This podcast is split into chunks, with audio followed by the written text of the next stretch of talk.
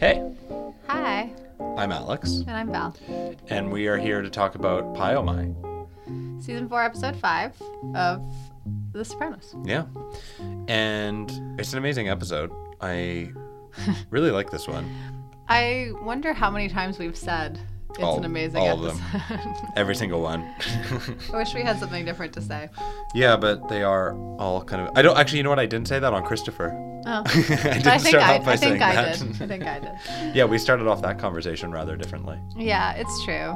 Mm-hmm. So we just sat down. I feel like we've had a little bit of a break, but maybe we haven't. I don't know. Anyways, we just sat down. We watched Pie-O-My. Mm-hmm. We took some notes. Yeah.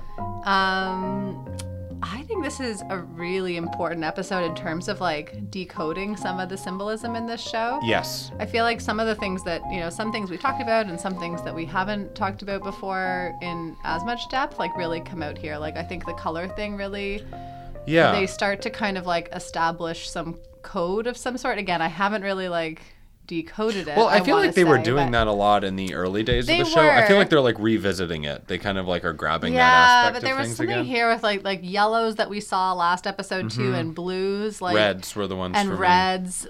There's definitely, and then we had characters switching between those colors and some of them keeping those colors. Anyways, that, also the animal thing. I think, that's really what's getting established right now because I feel like that's a new symbol that's being introduced right now. Yeah. We've always had our ducks. Well, we've always... That's true, but actually. But I feel like different animals mean different things. Right from the beginning, Yeah, I think it's it's really just getting expanded upon. You're right. The ducks have been there since the pilot episode. Also, what animals bring out of characters. Mm-hmm. The kind of aspects of their personalities that are kind of drawn out by their interaction with animals. I think that's really interesting. Yeah. Oh, I'm sorry. I'm yawning. Yeah, no, absolutely. That's, I think, something really important. And then I think... I don't know, there's something, too, with the stuff with Bobby that's really interesting that I want to talk about. I feel like he's starting him as a character. His arc is kind of it's really going somewhere right now for the first time. Yeah. I think he's kind of being brought into the mob through Janice in a way that hasn't happened before.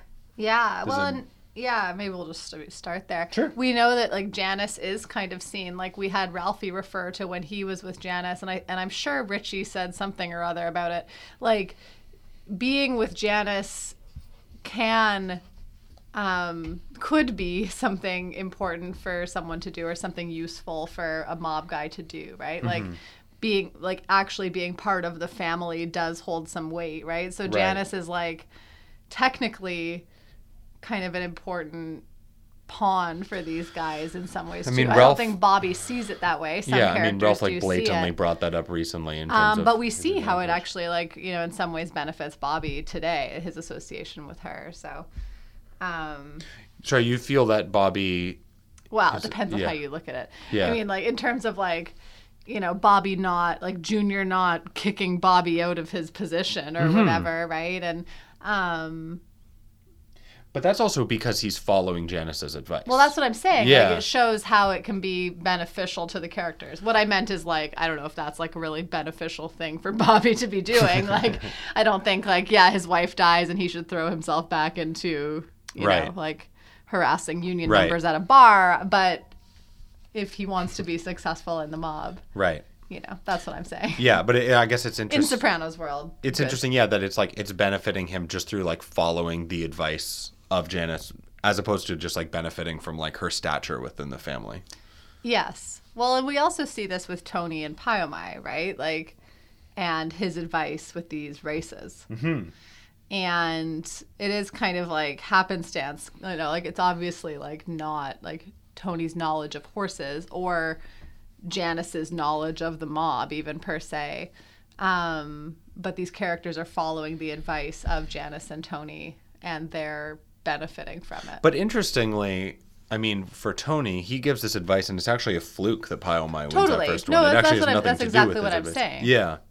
So, I mean, actually, who does follow Tony's advice, really, in the beginning? Nobody. It actually has nothing to do with what he said. It's just a coincidence that it lines up. Right. And Bobby does follow Janice's advice, but the interesting thing is the manipulation that's happening. Yeah. Janice has very ulterior motives for pushing forward Bobby in this way. Yeah.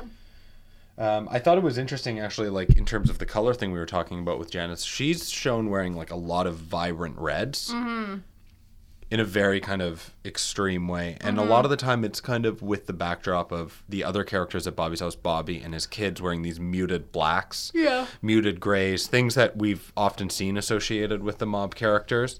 So there's, like, an absence of color. And I feel like the show is very deliberate when they do include color on a character or in a scene, that it's a choice to include that as opposed to these kind of monotone color schemes. Yeah. And I think that, like, Janice, there's something artificial about this, like, brightness that's there. And we see her kind of acting as a character that she isn't, as this kind of caring, like, motherly, helpful, good cook, which is, I mean, she's none of these things at all. Like, it's a complete act. And there's something that really stands out in that situation. I think she's trying to create a persona, and it's maybe, like, reflected a little bit by that. Yeah. Also, for her, it's interesting, like, her just really kind of taking these opportunities to manipulate. So talking about the times where she had a shotgun in her mouth. Yeah. Talking to Bobby about how he was depressed and saying how you can't do this because you have kids. And she's bringing up Harpo. So this emotional manipulation where she brings up things where she doesn't really have... She shouldn't be bringing them up. I mean, in the case of Harpo, she says, one thought of Harpo without his mother, and I couldn't do it. Yeah. Well, the reality is that Harpo is living his life without his mother. He's not there with Janice, so that's not really a fair thing to... Poor Harpo. Spoiler, we never meet Harpo. Oh, man. Unfortunately. But it's interesting how she is using that as emotional manipulation. It's similar to the ZD. Like, she walks in on Bobby on a day where he's actually doing really well. How's it going? Well, oh, wow, because this is like a change. Then she takes that as a moment to, like, strike. Yeah. Why don't we have the ZD? Yeah.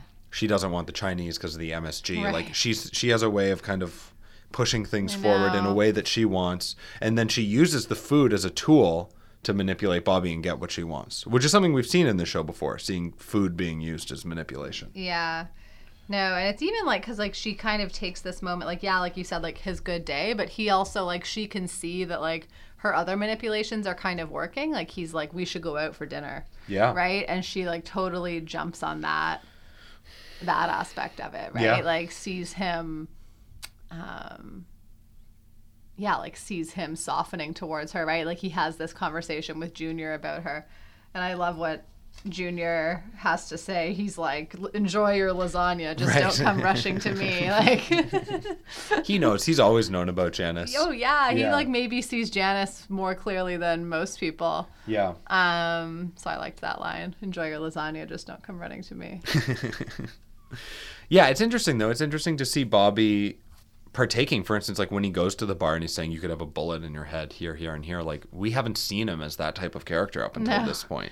It's in such a funny Bobby way though. Like, it's like so non-threatening, but then it is. It's really, he's pretty good at it. Right. He like walks out and pays for his drink. You know, he's pretty smooth. Yeah. What's next? Want to talk about like Adriana and Chris? Yeah, I do want to talk about Adriana and Chris. We can talk about, I don't know, like, so, like, this is, like, in an episode that's ostensibly about a horse, the first scene that we have, it takes place at the Crazy Horse, right? So, I don't know, again, we were talking a few episodes ago about that association, but we have this great opening scene of this episode where we see Adriana kind of, like, deep in thought, you know? Like, she's clearly going over this stuff with the FBI in her head, right? We see the eye behind her. We see Tony and Syl come in. They're looking for Chris. And then we have this, like, crooked vision, right? Like, we have this, like, tilted camera when she thinks Tony's on the phone saying FBI informant and, like, whatever, right? But he's really talking to Carm. So about the estate papers. Yeah, exactly. So AJ. And then we have her, like, peering into the window of the back, I guess that's her office at the time where they're beating up the guy, like, peering into the room and seeing this violence really for some of the first times, right? Like, she's not really exposed to a lot of the violence of the mob. Mm-hmm. It's always been, like, Jimmy Choo's and nice bracelets. Yeah. And, like, but now that she's kind of, like, seeing this from this other perspective of an informant, right? Like, mm-hmm. of, like, she's on this other side. I think she's starting to see things really differently. Absolutely. You know, like, had it been prior to all these events and, like, she walked in on Tony and Ralphie sitting in her office, she might not have really thought anything of it. Yeah. You know, but now she's, like, trying to listen into their conversation. It was, like, something about taxes, too. It was, like, a really boring conversation. Well, I think it was about, like, payments to one of their shell companies. Yeah. And they said, we'll eat the taxes. Right. So it was, like, an illegal payment that they were going to be laundering through one of their shell companies. Anyway. Yeah.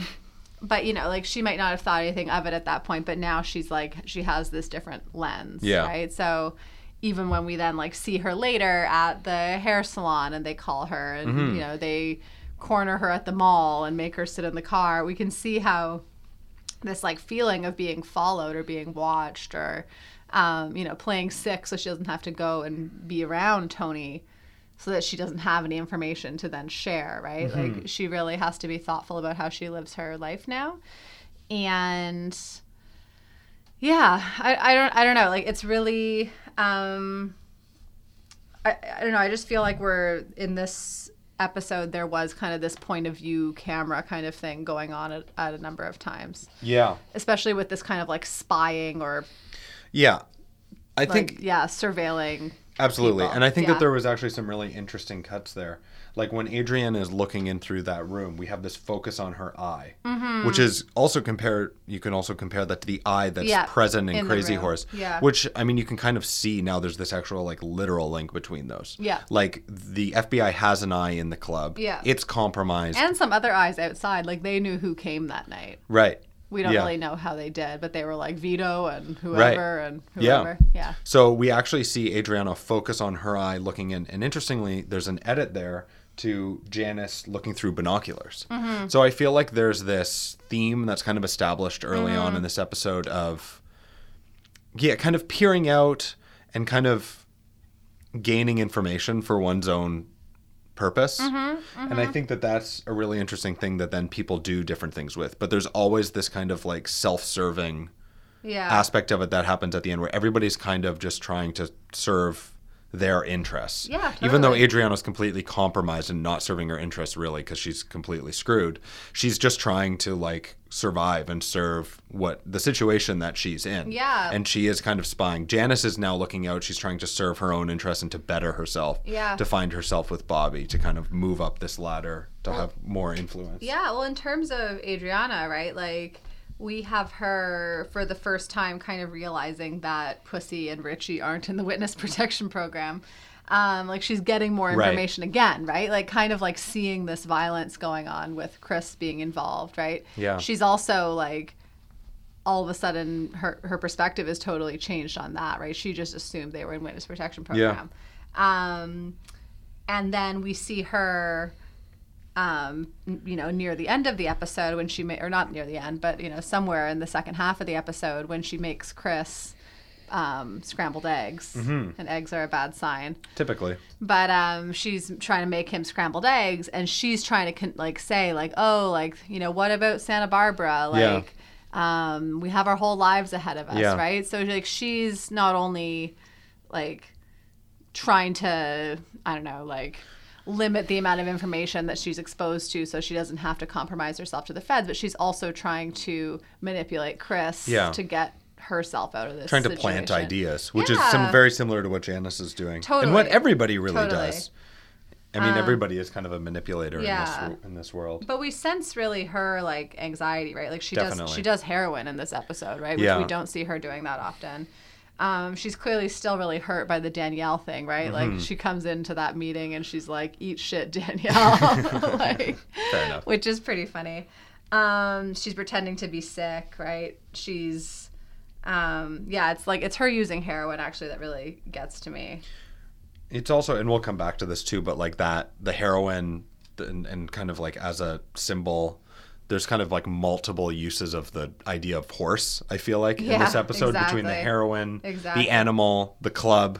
Yeah. And I think that they all kind of, like, mingle in different ways. But they're all things that bring comfort kind of to a character, or, like, surface comfort or something. Yeah, I like that. And that's something I wanted to kind of get into later on with character's relationship with the animals. But I think it was interesting too, like with Adriana and her anxiety, for me there was a parallel right away at the beginning of the episode where she's misreading Tony's conversation. Yeah. Kind of to this season already with Johnny Sack and Donnie K in New York, where Johnny Sack sees him laughing and then reads it for kind of based on his own issues, and then takes it out on him later on by going and beating him up, where he feels like he's laughing about Ginny Sack's mole. Right.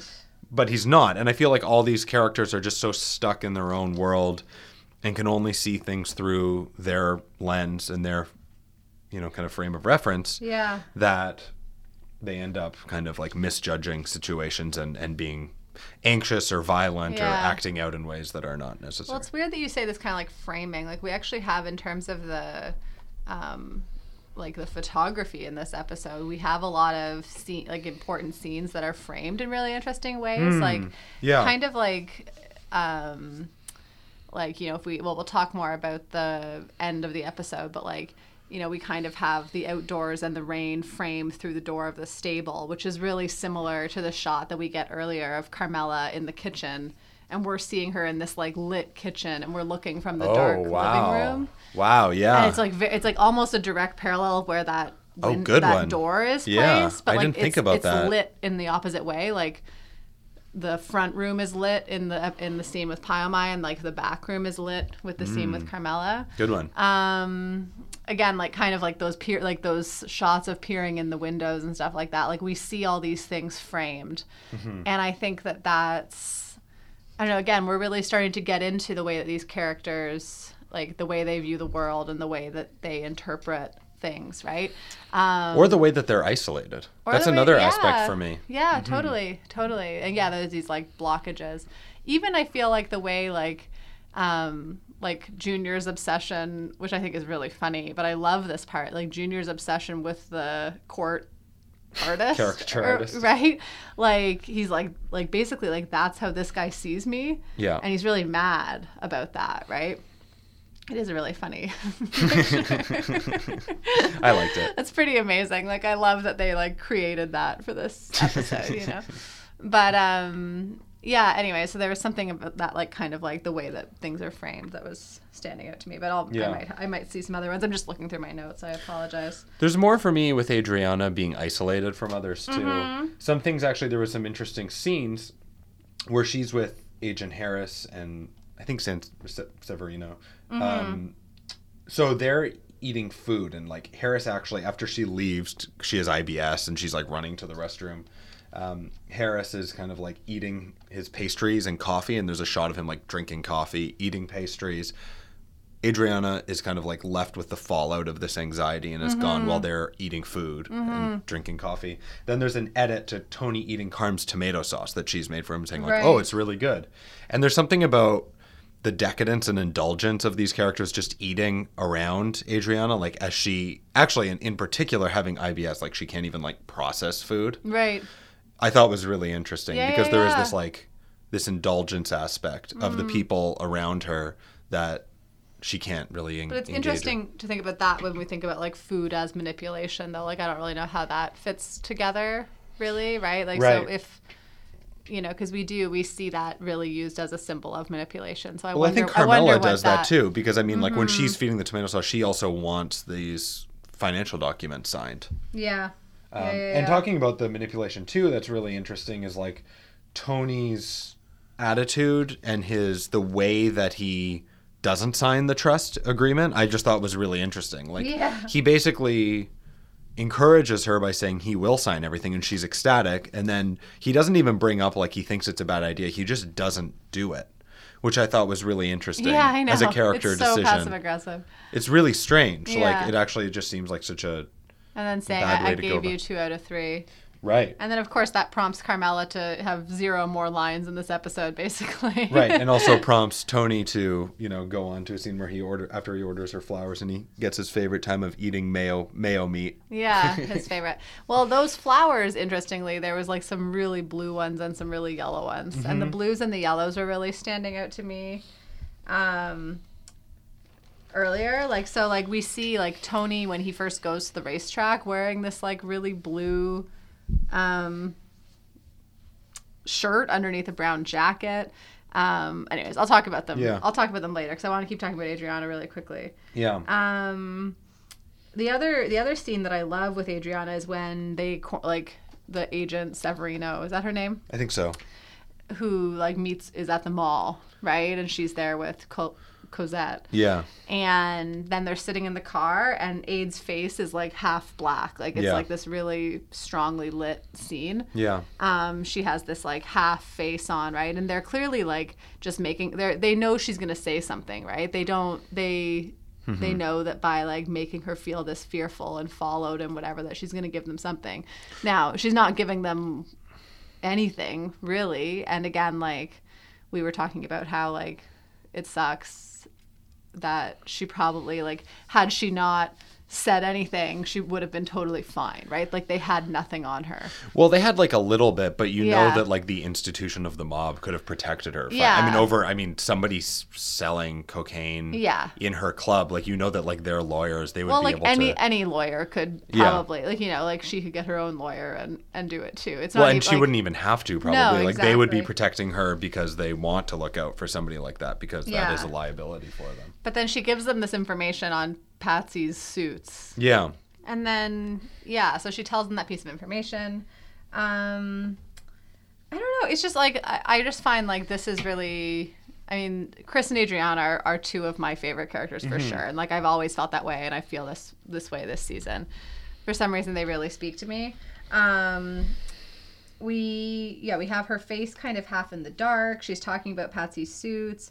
We have her fall, the chair that Vito broke, she's falling off of it, right? Mm-hmm. We kind of see how, her life is about to really change, right? Mm. She's not the same person that she was before the end, in last season, for example. She's really on this different trajectory. And I love the scene where she suggests Santa Barbara to Christopher. Yeah. And he keeps saying, she keeps talking about this negative shit, right? Mm-hmm. He says it twice to her. Yeah. And I don't know what it is that, Chris and Adriana, what their relationship represents or, what they represent. But they're two characters that are really, really different than the rest of the mob guys and the rest of the mob wives. There are things about them that are really different. And one of the parts is kind of brought up, Christopher does have this, weird, superstitious side, right? He brings up the bird. He brings up that he's kind of cursed, mm-hmm. right? And, he can't have this negative shit around him. Yeah. I don't know. I just think,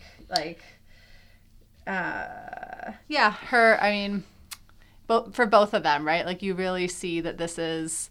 You know that nothing good is going to happen. Nothing good is going to come of this. Mm-hmm. Yeah, I think for me there's two things that I identify coming out of this that are big parts of this episode. And those are the aspects of isolation and also underhanded manipulation. Mm-hmm. And so, when you were bringing up, Vito falling out of the chair, Patsy and the gang laughing at him, mm-hmm. Chris laughing at Adriana, these characters have no compassion. Mm-hmm. They're pretty stuck in their own world of mm-hmm. self-betterment and whatever kind of impacts them and mm-hmm. helps them. But they don't really have any EQ. They don't really have any empathy. And I think they just think that bad things that happen to other people are kind of funny. And I think that Adriana's just increasingly isolated. Yeah. As are a lot of characters. We see characters, you said, the shot of Carmela mm-hmm. in the house, the shot of Tony at the end with the animals, which mm-hmm. we'll get to later. Mm-hmm. But there's a lot of characters that... even if they've found ways to cope with their isolation, they are still alone. Or Tony with the flowers that he orders and eating with flowers across, but not Carmela, and eating his meat mayo. Yep. I think characters are alone. Yeah, in that last scene we have of Adriana, right? She comes home from the Crazy Horse. She takes off her top and she's wet, right? Because it's raining. We have this very strong rain that happens in this episode, which I also think is important as a symbol. Yeah. Or at least in the arc of this episode as mm-hmm. itself, we have this whole kind of back half that takes place in the rain. Yeah. But Adriana, she's wet. She comes in. There's no words, right? Nothing spoken. She comes in. She takes off her stuff. She goes and she uses Chris's heroin, right? Mm-hmm. She kind of even sneakily goes into his drawer, right? It's not hers.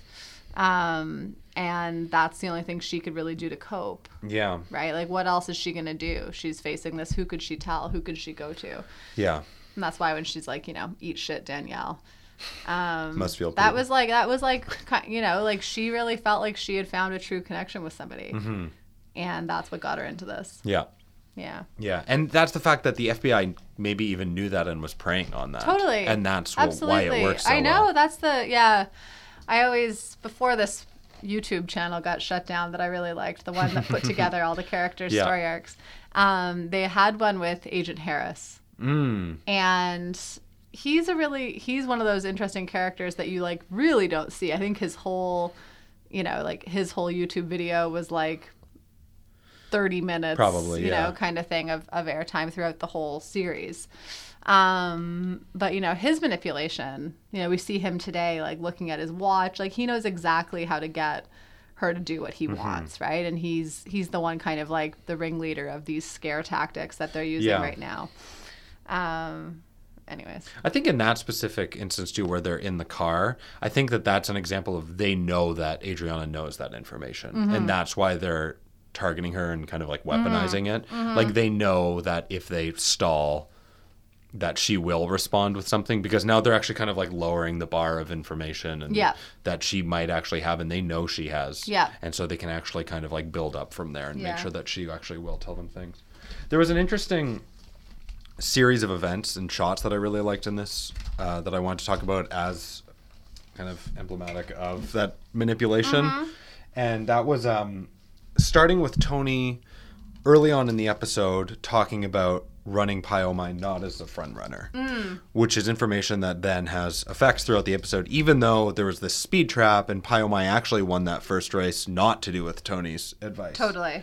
But I thought that concept of not running as a front runner was really interesting and maybe related to a lot of the bigger things that are happening in this episode. Mm. So that idea of like holding back, kind of running with the pack, but holding something, you know, to be kind of unveiled. Yeah, unveiled later. Yeah. And then to kind of like bolt forward and win is interesting, because I think a lot of characters are doing that. They're hiding their true intentions. They're hiding their true motives and their actions until they actually want to like strike. Yeah. And like, it's like with Janice waiting to strike when she knows that Bobby's in a good mood and she tries to like lure him in with Karen Ziti. And there were some interesting edits. Mikey's wife, Jojo. Jojo Palmese. Jojo, yeah. Janice does a good job of getting Jojo out of there. Yeah, she does. So we have that scene where Tony's talking about not running Pie-O-My as a front runner.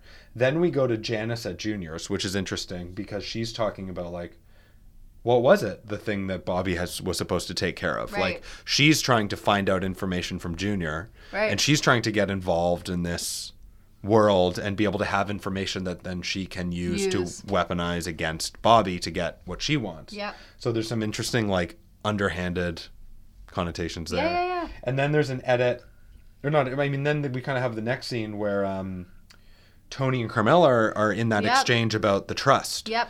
And he's just so not straight up. It's like we said, like it's a weird situation where he deals with it in an odd way, where he goes to sign, he gets her excited, but then he doesn't want to do the trust. But there's no honesty. There's nothing straight up about it. They don't discuss it. Yep. He kind of has a weird underhanded way of getting what he wants without really accepting any alternatives. I'm not signing it. Do you think Carmela, like... What do you think her... I know what her motivations are for like wanting to have a trust, right? Like she wants to be protected. But like, do you think that this is a manipulation on her part, or is she just... That's a really good question. You could make an argument. I think mostly she's just... It's what she says. Yeah. I mean, of all the characters, she probably is one of the most honest and straight up. I think she's worried about what happens if Tony dies, and she's worried about their kids. Yeah. And she doesn't know the finances, and she just wants to feel like there is something established. Yeah. But that's my interpretation. Yeah. I was thinking. Because there are more and more rifts in their marriage as the show goes on, and this season really deals with them, especially as the season goes on. Yeah. So that is possible that, I mean, you could make an argument that she's just trying to protect herself, and she's being underhanded.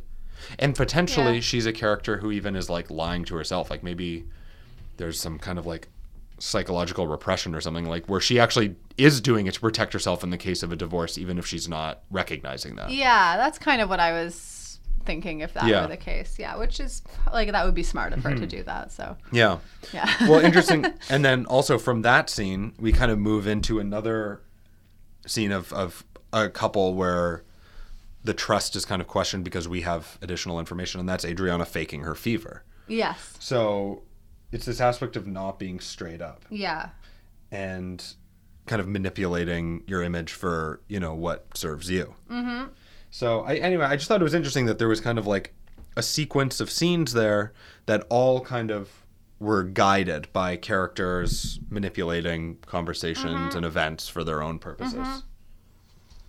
Yeah, and I think this is kind of this like blue and yellow thing going on, and I can't quite figure it out, but often like Carmela in the early episodes and in last episode, I think even the one before, we've seen Carmela wearing a lot of yellow, and it really is like when she's around the family and this sign of like, you know, when their marriage, and she's feeding him tomato sauce, and like, and we see her after he doesn't sign those papers, we see her go back to wearing blue for the whole rest of the episode. Yeah. And like I said, like Tony's wearing a lot of blue in this episode as well. Like there's really a couple really interesting, when he's at the racetrack and he's getting financial information, he has this like very vibrant blue shirt on and like a blue pocket square. Yeah.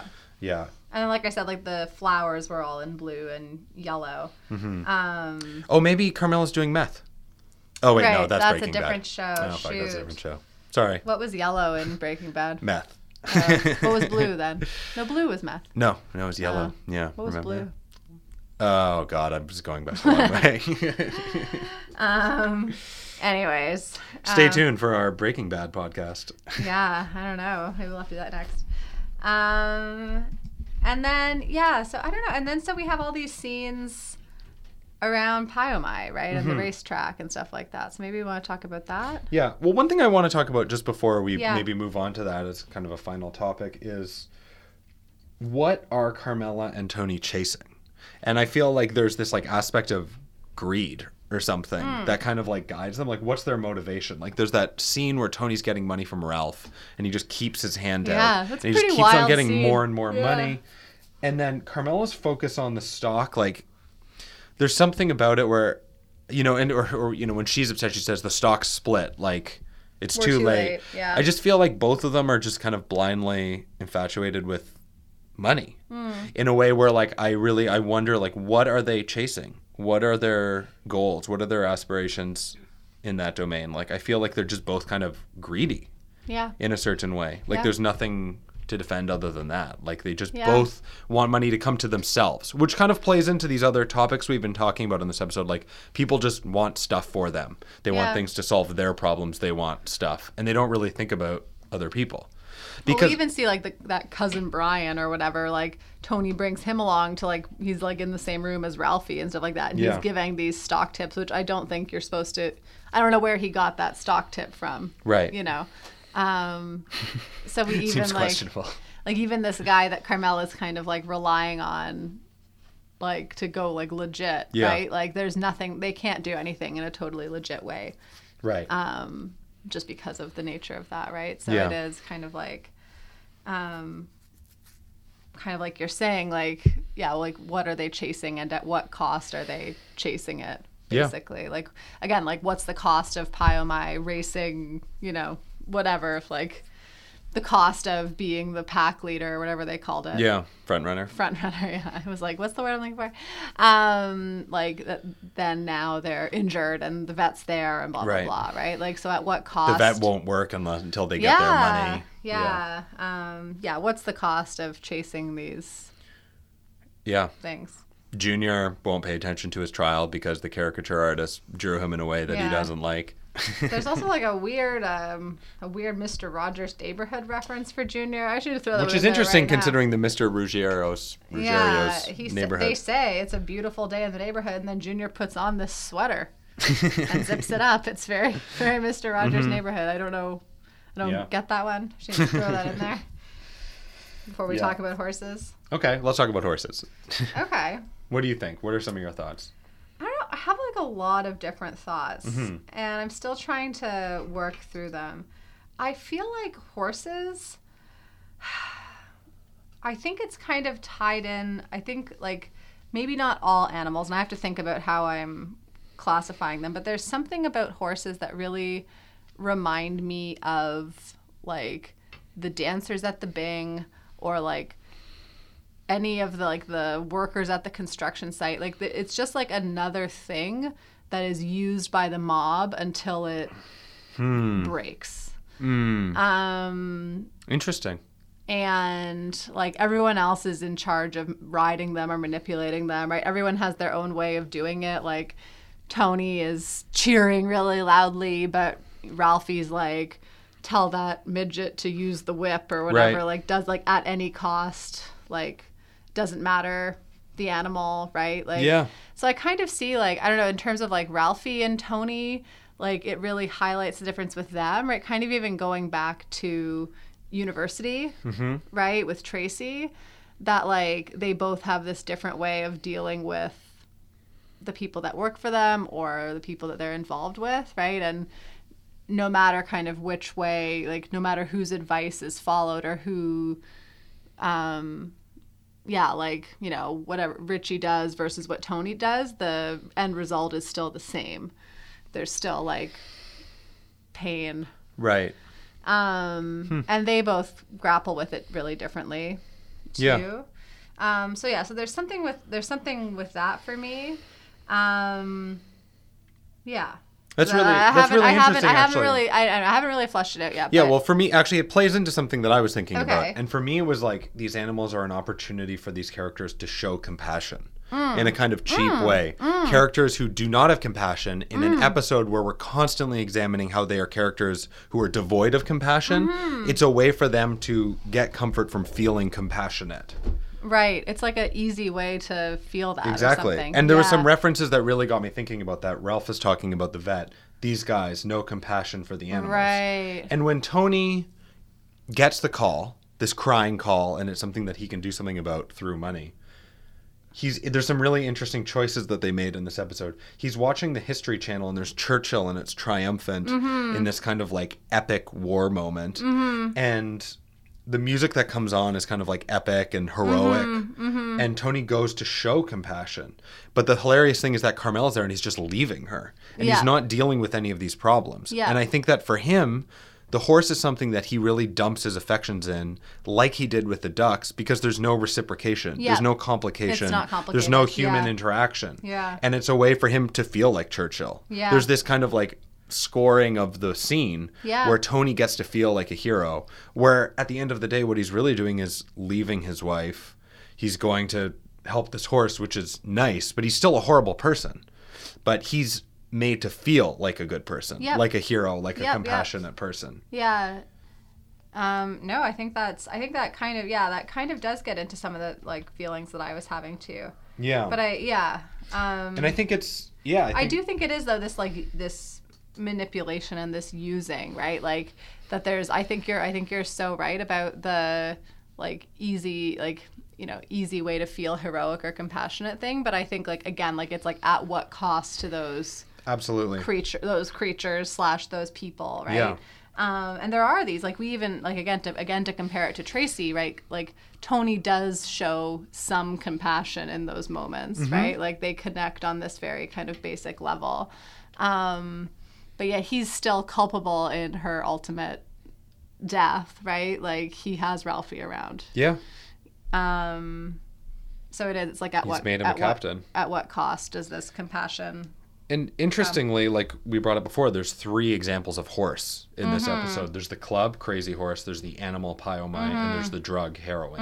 And not only are all bringing comfort, but all are destructive, kind of in their own way. Yeah. I mean, going forward, we have the animal, Pie-O-My. Like, we're also, like, setting up a greater conflict between Ralph and Tony. Yeah. Some big things are going to be coming. The drug is obviously destructive to all those who are engaging in it. The club is setting up criminal charges against Adriana and possibly members of the family. You can be very comforted there, though, by listening to No Soap Radio. No Soap Radio. Great band.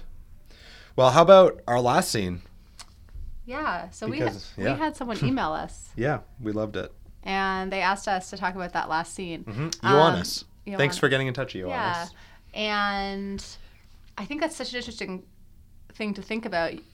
He asked. She asked. We don't know. Sorry, you Ioannis. Yeah. Thanks for getting in touch. Let us know. But to kind of project the implication of it going forward. So hopefully we'll come back to that scene as well when we talk about our next episode. But I do think that last scene, again, paralleled with the other scene with Carmela that I was mentioning earlier in the episode, I feel like it is this real sense of you feel very constrained or contained by the shot, right? Yeah. Like you're in this space. Yeah. There is this opening, right? You can kind of see outside and there's this rain falling. But we have this like warmth and coziness in this space, right? Even though it's kind of falsely created, right? Like the horse has been drugged. Yeah. But Tony's like kind of like calmly sitting there and looking at it, right? He's also smoking a cigar, which is often a symbol of him being in control that we've seen a lot throughout the show. Yeah. And it is kind of, just as a photograph, I think it's like a really powerful image, right? With Tony kind of above the horse, which is rare. You're never really bigger than horses, right? Yeah. Like they're usually, we see him, like petting Pie-O-My's face earlier, but then they're on the floor. And there's this warmth. And then the goat comes in. Yeah. We didn't talk about the goat yet, but that we have this other creature entering the space. I feel like the goat is kind of like Ralphie. Okay. I feel like there's something. Who we've had associated with the devil before, so that's a classic symbol. Well, that's what I said to you after the episode. I'm like, well, goats are often associated with the devil, and Ralphie's often associated with the devil as well. It's kind of this like nice, playful creature. It has kind of Ralphie's high-pitched voice. I feel like he kind of sounds goat-like. Right. But I think it kind of is like it's this this trinity of some sort, this like weird trinity of, these three elements, right? Like Tony and Ralphie and Pie-O-My, which again I think represents something a lot bigger, but kind of setting up this structure for some of the episodes to come in the season without giving too much away. And also the environment outside, the fact that Tony is sheltered right now, albeit very isolated, but this like pouring downfall outside that is there's something very kind of foreboding about that. I feel like we had a rainstorm in college also. I'm trying to think about other times where there was a rainstorm. Remember when Father Phil comes over? That's right. And it's like pouring rain there. Yeah. There is something about rain that I wanted to track too. And just the way like Tony was moving through the rain and Carmela being like, what? It's raining. Yeah. Right? And Adriana coming home and being soaking wet in the rain. So there was something about that, like this, like, and it was like so, like such a golden lighting that was in this. Yeah. Kennel? What do they call it? Stable? Stable, I guess. I don't know a lot. I'm not a big horse fan, but like. Stable, with this like hay and whatever, and then this goat jumping up. It is just such an amazing scene though, like just the atmosphere that's created, the music that comes on. Yeah. It is at the same time this combination of feelings, like it's foreboding, comforting, isolating. There's a lot. There's really a lot. I know. There's really a lot of things that they're putting out there, but I feel like it's like so beautifully tied together by all the things that they're dealing with in this episode. Yeah, no, absolutely. So. And I think like it sets off, it's this, for those of you who haven't seen this show before, it does set off a series of events that we're going to see happening. So, this injury. And we kind of start to see season 4 kick into higher gear, from this point on. Yeah. And I think the scenes, like, I think just to, around Pie-O-My, those scenes of the guys, like, really cheering for Pie-O-My, like, being so animated and so, like, you never see them be that excited about anything, right? Yeah. Like, they're, like, going crazy. Like, come on, Pie, come on, girl. Like, they're, like, just going nuts. And they're so happy about those winnings of that money. I don't know, there was something about those scenes. Also the weird like footage of horse races that were kind of grainy footage. Like TV footage. So that also it's like, didn't you guys have a lot of money at this point? Yeah. Well, and that like that they're not really watching anything. They're not watching a real race. Right. It is an interesting decision because it really does like suspend the realism. Yeah. Yeah, there's something about those scenes where they're cheering that, like, it is kind of, like, hyper, I don't know, like, the colors are really bright. Mm-hmm. And, I don't know. Well, yeah, compared to how, like, about them. Muted and yeah. grainy everything is when you see the actual horses. Yeah. And we know that Tony does, like, come alive around animals. Like, he really does love animals. Just like Adriana with Cosette, you know? So after she does horse, she's just kind of, like, cuddling with Cosette, her dog. Yeah. Another example of, like, her getting comfort from an animal. Yeah, no, that's true. That's true. Let's see what happens in the rest of the season. We'll be back soon. Oh, wow. Okay. Well, you know what we're going to do tonight? We're going to do our very first Sopranos marathon.